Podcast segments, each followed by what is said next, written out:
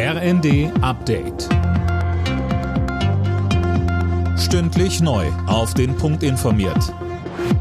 Ich bin Tom Husse. Guten Morgen. Busse und Bahnen im Nahverkehr stehen heute vielerorts in Deutschland still. Es ist Hauptstreiktag von Verdi. Dazu kommt der Klimastreik von Fridays for Future. Zuletzt hatte es in mehreren Branchen immer wieder Streiks gegeben. Ein Grund ist neben der Inflation auch der Fachkräftemangel.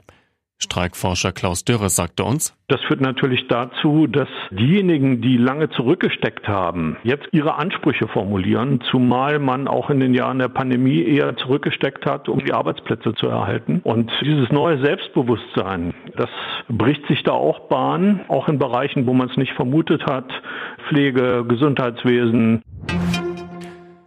Auch bei der Deutschen Bahn drohen neue Streiks. Die Gewerkschaft GDL hat die Tarifverhandlungen abgebrochen, teilte der Konzern mit. Demnach konnten sich beide Seiten nicht bei der 35-Stunden-Woche einigen, der Kernforderung der GDL. In der Wohnung der ehemaligen RAF-Terroristin Daniela Klette in Berlin sind auch schwere Kriegswaffen entdeckt worden. Das LKA Niedersachsen hat unter anderem eine Kalaschnikow und Munition sichergestellt. Die Behörde geht davon aus, dass sich auch die Ex-RAF-Terroristen Garwig und Staub in Berlin aufhalten.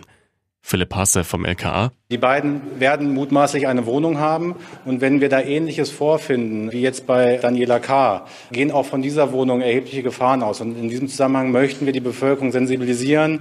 Schauen Sie sich die Lichtbilder dieser beiden Personen, Staub und Garwig, an. Wir sind froh über jegliche Hinweise, die uns erreichen, die zum Ergreifen dieser beiden Personen führen. In Österreich gelten seit heute schärfere Strafen für Raser. Ab 60 km/h Überschreitung innerorts kann das Auto vorübergehend eingezogen werden, ab 80 ist es dauerhaft weg.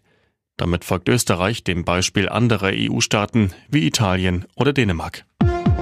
Alle Nachrichten auf rnd.de